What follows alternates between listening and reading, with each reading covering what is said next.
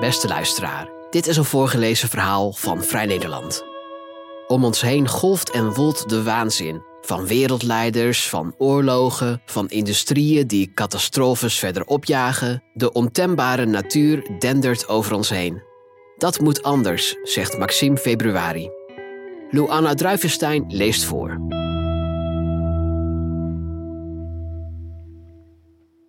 Sommige mensen hebben net zulke handen als makaken. Ik ben zo iemand. Dit jaar ben ik geïnteresseerd geraakt in een makaakachtige lijn die tussen mijn pink en mijn pols loopt. Of eigenlijk is het geen lijn, maar een cirkelvormig patroon, een soort spiraal. Die heet ook wel een maanspiraal, omdat die plek op je handpalm de maanberg heet.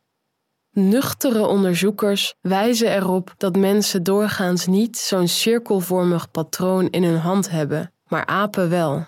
En dan niet alle apen, maar vooral makaken. Hun handen zitten er vol mee. Het patroon is in feite een vorm van atavisme, een heropleving van een oud en in de menselijke evolutie al verdwenen kenmerk.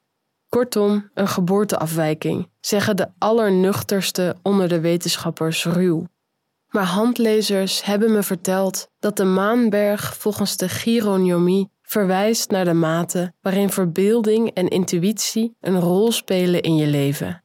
En aangezien iedereen in deze planmatige tijden opeens begint over het belang van intuïtie en verbeeldingskracht, moeten we die romantische maanberg dus toch maar eens grondig bekijken. Het patroon op de maanberg is voor mensen zeer uitzonderlijk. Spiritueel ingestelde experts beweren dat iemand met zo'n maanspiraal een unieke, onafhankelijke geest bezit. Ik ben een boom in de woestijn, zeggen ze. Een groot spiritueel leider. En dat komt goed uit, want dat is precies waarom u hebt besloten dit stuk van mij te lezen: om een groot spiritueel leider te ontmoeten. Er zijn natuurlijk ook tegengeluiden, zoals altijd. Dr. Kanchana Koambeng van een departement handlezen in India, de zogenoemde Department of Palmistry, Visha Jyotish Vidyapith Kolkata, India, waarschuwt dat de maanspiraal duidt op een neiging tot oververbeelding. Ik heb te stellen met een onnodige dominantie van de maan en mijn verbeelding floreert ten koste van mijn bewuste functioneren. Sterker nog, ik heb een bovengemiddelde aanleg voor krankzinnigheid en een neiging tot crimineel gedrag. En dan zijn er nog de wetenschappelijke studies die statistische patronen ontdekken in data. Die wijzen erop dat de spiraalvormige markering op de maanberg frequent voorkomt bij mensen die kampen met autisme, schizofrenie of verhoogde vriendelijkheid. Kortom, het is maar hoe je het bekijkt. Ofwel, ik ben uw geestelijk leider, of ik ben een aap met een geboortegebrek, of ik ben in de ban van de maan en lief tot op het punt van krankzinnigheid. Feit is dat er iets wilds in mij zit. En dat, zoals gezegd, komt goed uit, want de cultuur is toe aan een heroriëntatie op de ratio en het irrationele. In oktober organiseerde de stichting Premium Erasmianum een klein symposium over de toekomst van de wetenschap. Dit ter gelegenheid van het 35-jarig bestaan van de prijzen die de stichting toekent aan bijzondere proefschriften op het gebied van geesteswetenschappen, sociale wetenschappen en rechtsgeleerdheid. Aan tien jonge wetenschappers die in het nabije verleden zo'n prijs kregen, was gevraagd iets te vertellen over de stand van hun vakgebied in het jaar 2058. De wetenschappers voorspelden om het hardst dat de menselijke verbeelding in de komende 35 jaar een grotere rol zal spelen bij de productie van kennis. En als ze het niet voorspelden, dan wensten ze het in ieder geval. Veel sprekers uiten bedenkingen tegen de economische rationaliteit die het wetenschappelijk bedrijf in de ban houdt. Ze keken kritisch naar samenwerking van de wetenschap met bedrijven die leidt tot privatisering van kennis. Ze hekelden de rationalisering en kwantificering die gaandeweg andere vormen van intelligente kennisverwerving hebben verdrongen. Kortom, ze bogen zich over de organisatie van de wereld die uitgaat van getalsmatige gegevens. Die Vermessung der Welt, zoals de titel luidt van een roman van Daniel Kehlmann. Het kan aan mijn eigen overspannen verbeelding liggen dat ik revolutie rook tijdens de studiemiddag. Hoe dan ook hing de belofte in de lucht van een bredere visie op mens en wereld. Criminoloog Timo Peters benadrukte het belang van kwalitatief onderzoek. Mediaonderzoeker Evelyn Wan sprak over de ontwikkeling van AI en de illusie van een waardevrije weergave van de werkelijkheid die daaromheen hangt. Vruchtbaarheidsonderzoeker Lucie van der Wiel wees op hoe de toekomst van de menselijke voortplanting wordt gecommercialiseerd en gepolitiseerd. Zowel de privatisering van klinieken voor IVF als recente veranderingen in vruchtbaarheid van flora en fauna zullen gevolgen hebben voor de vruchtbaarheid van de mens. Het is zaak, zeiden allen, de universiteit de komende 35 jaar te beschermen als een plaats waar kritisch wordt gekeken naar de wetenschappelijke praktijk en de logica van groei. Op dit punt aangekomen zou de lezer verveeld kunnen protesteren dat dit allemaal niets nieuws is. De roep om onafhankelijkheid, om kritisch denken en bezinning op rationaliseringsprocessen. Maar daarin zou de lezer zich dan behoorlijk vergissen. Want in de praktijk is die bevraging van wetenschapsopvattingen echt helemaal niet zo gangbaar als je zou denken. In de huidige intellectuele en academische cultuur hoor je vaak nog precies het tegenovergestelde geluid. Ofschoon er een ontstellende hoeveelheid geschiedkundig onderzoek wordt verricht naar voormalige machthebbers en naar oorzaken van historische oorlogen, misstanden, kolonialisme en onderdrukking, bestaat er nauwelijks aandacht voor de manier waarop in de toekomst politieke en maatschappelijke macht zal worden uitgeoefend. Laat staan voor het vooruitzicht dat wetenschap in de komende jaren wellicht opnieuw aan oorlogen en misstanden zal bijdragen. Op mijn rondgang langs publieklezingen en symposia ontmoet ik nog vaak een vurig vertrouwen in nieuwe uitvindingen.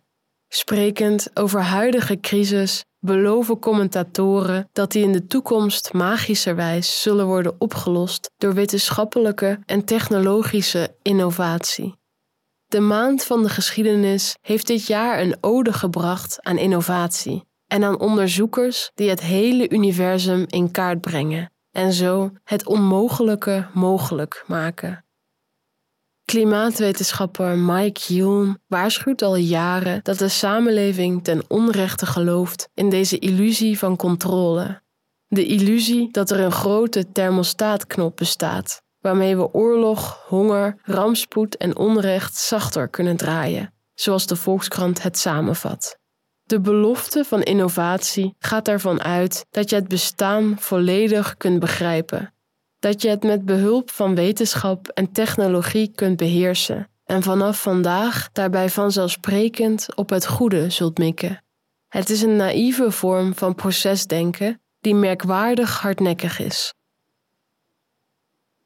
Op dit interessante punt in de geschiedenis zijn wij, kortom, aanbeland. Om ons heen golft en woelt de waanzin van wereldleiders, van disruptieve krachten in politiek en economie van oorlogen, van industrieën die catastrofes verder opjagen. De ontembare natuur dendert over ons heen. En wij staan in het westen blijmoedig met een thermometer en een rekenmachientje in de hand om op te meten wat er gebeurt. In deze situatie is de roep om bezinning op het wetenschappelijk denken geen luxe. Simpelweg om innovatie vragen is onnozel. Als je niet ingaat op de omgeving waarin die innovatie plaatsvindt. Gaan we verder met de rationalisering en kwantificering? Of zullen we niet liever nog wat kritischer kijken naar de vermessung der Welt, naar de politieke belangen die vraagstellingen sturen, naar de macht van commerciële partijen die kennisproductie financieren? En vooral ook naar de controledrang zelf die niet automatisch tot grotere kennis leidt. Wie zich oriënteert op de toekomst, op het jaar 2058 voor mijn part, moet oog hebben voor alternatieve manieren om kennis te verwerven. Het is niet voldoende toe te geven dat je in het verleden een bekrompen perspectief hebt ingenomen. Te seksistisch, te eurocentrisch, te antropocentrisch. Je zult moeten erkennen dat je dreigt opnieuw een bekrompen perspectief in te nemen. Wat weten we niet en waarom weten we het niet? Welke kennis valt buiten ons blikveld? Nou goed, wat weet ik ervan? Ik ben op zijn best een spirituele aap die gefascineerd naar zijn eigen handpalm staart. Op zijn slechtst ben ik een literator die in gesprek wil over het leven, de poëzie, de liefde, het onbewuste, het onmeetbare, de maan. Maar ondanks mijn eigen beperkingen is het geen atavisme of ludisme, dit verlangen naar een bredere kennisopvatting. Integendeel, het eigen lichaam en het menselijk gedrag beschouwen als bron van kennisproductie past bij een nieuwe kijk op onze intelligentie, te midden van andere intelligenties.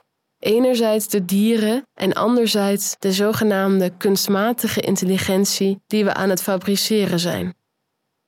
Al een tijdje groeit de interesse voor het vernuft van flora en fauna en voor de lessen die wij daaruit kunnen trekken over onszelf als belichaamde denkers. We zijn niet zulke fantastische ingenieurs als we denken te zijn, schrijft bioloog Leen Gorissen in haar boek Building the Future of Innovation. In plaats van slimmer maakt de gebruikelijke innovatie ons dommer. Op dit moment komt de mensheid er tot haar schade achter dat rational, analytic en reductionist ways of thinking tekortschieten als respons op de echte wereld, die onzeker, onvoorspelbaar en willekeurig is. Er is een nieuw paradigma voor innovatie nodig. Mochten we van plan zijn als soort nog even te blijven bestaan, dan moeten we niet alleen onze systemen, bedrijven en instituties evolueren, schrijft Gorissen, maar vooral eerst onze mindset. Het is hoog tijd om gebruik te gaan maken van de verfijnde natuurlijke intelligentie van organismen die het al 3,8 miljard jaar voor elkaar krijgen te blijven bestaan. Daartoe zullen we dan moeten vertrouwen op een andere manier van denken dan we geneigd zijn te doen. A bit closer aligned to intuition rather than ratio. Verbeelding in plaats van ratio en reductionisme. De wens duikt langzamerhand op diverse plekken op. Van de nieuwe bio-innovatieve aanpak is de afgelopen jaren zelfs al behoorlijk veel werk gemaakt. Architectuur, landbouw, stedenbouw en vliegtuigbouw beginnen zich te baseren op natuurlijke manieren van bouwen. Hoe vogelzwermen en jungles hun gedrag coördineren, krijgt inmiddels navolging bij het ontwerp van digitale systemen. Overal zie je de mens leren van het vernuft van de natuur. Maar de mindset en de manier van denken zijn nog niet echt overtuigend veranderd. De manier waarop we onszelf in het Westen zien blijft vooralsnog rationeel en gereduceerd. Dat blijkt uit hoe AI in de cultuur wordt geïntroduceerd als bovenmenselijke intelligentie. Alsof intelligentie meetbaar is op een schaal van 1 tot 100 of desnoods 1 tot oneindig, en wij lager op de ladder staan dan AI.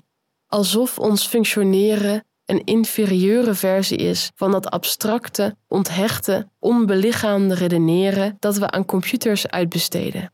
Alsof wij niet meer doen en niet anders zijn dan dat. In feite is er geen ladder of schaal waarop je intelligentie kunt meten en ordenen.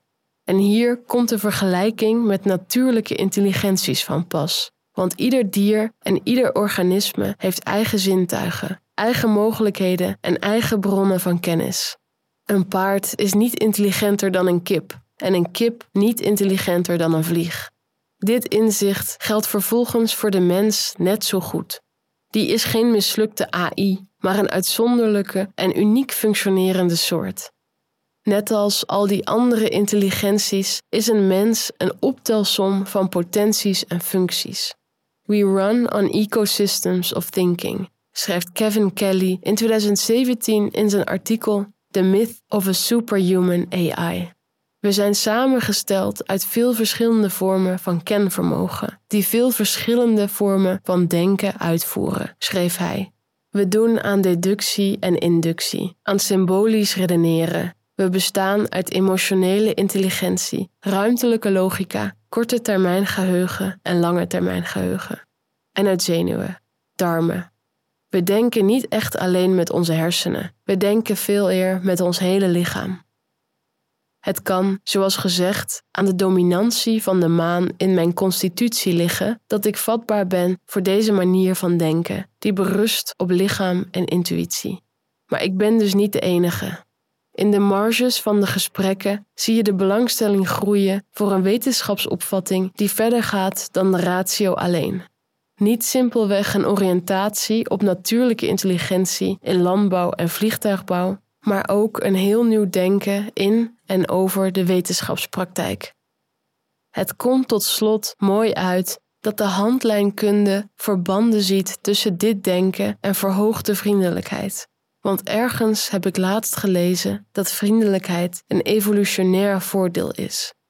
Dus als mij nu wordt gevraagd een voorspelling te doen, dan zou ik gokken dat uiteindelijk alles goed komt. Misschien niet in het jaar 2058, maar wel de lange lesten.